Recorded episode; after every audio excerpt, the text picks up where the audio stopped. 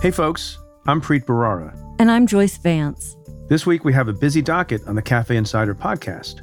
A panel of 11 circuit judges ended the special master review of the Mar a Lago documents. The court's opinion is, is very clear. It says if someone who hasn't yet been indicted is going to try and circumvent a criminal investigation, then they have to show that there's been callous disregard for their constitutional rights. This court said in no uncertain terms that there's nothing special about Donald Trump's status as the former president of the United States, right?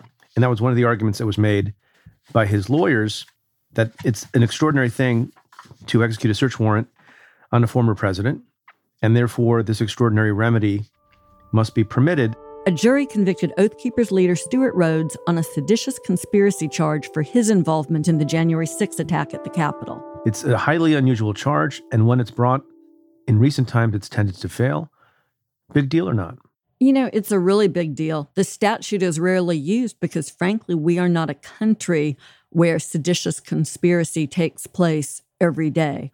But this was a case that just cried out to be indicted under the seditious conspiracy statute. It's meant to deal with people who agree to use violence or force to overthrow or interfere with the government.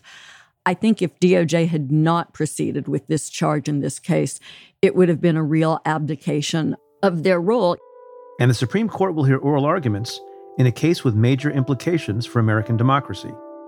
This is about whether we're going to undo the same process that applies to everything else in American life judicial review to protect the rights of citizens.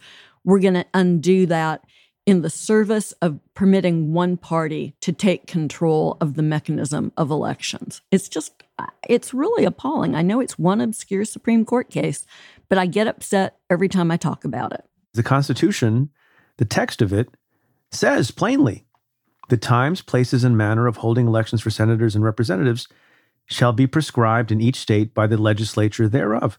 That means what it says. And if you're a textualist, you say, yeah, without restriction of any type. But then the other side says, well, hey, wait a minute.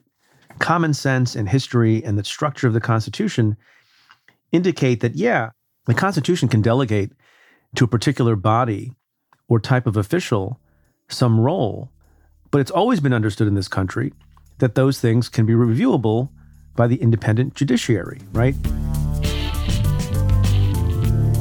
To listen to the episode and access all other Cafe Insider content, try the membership for just $1 for one month. You can do that at cafe.com slash insider. That's cafe.com slash insider.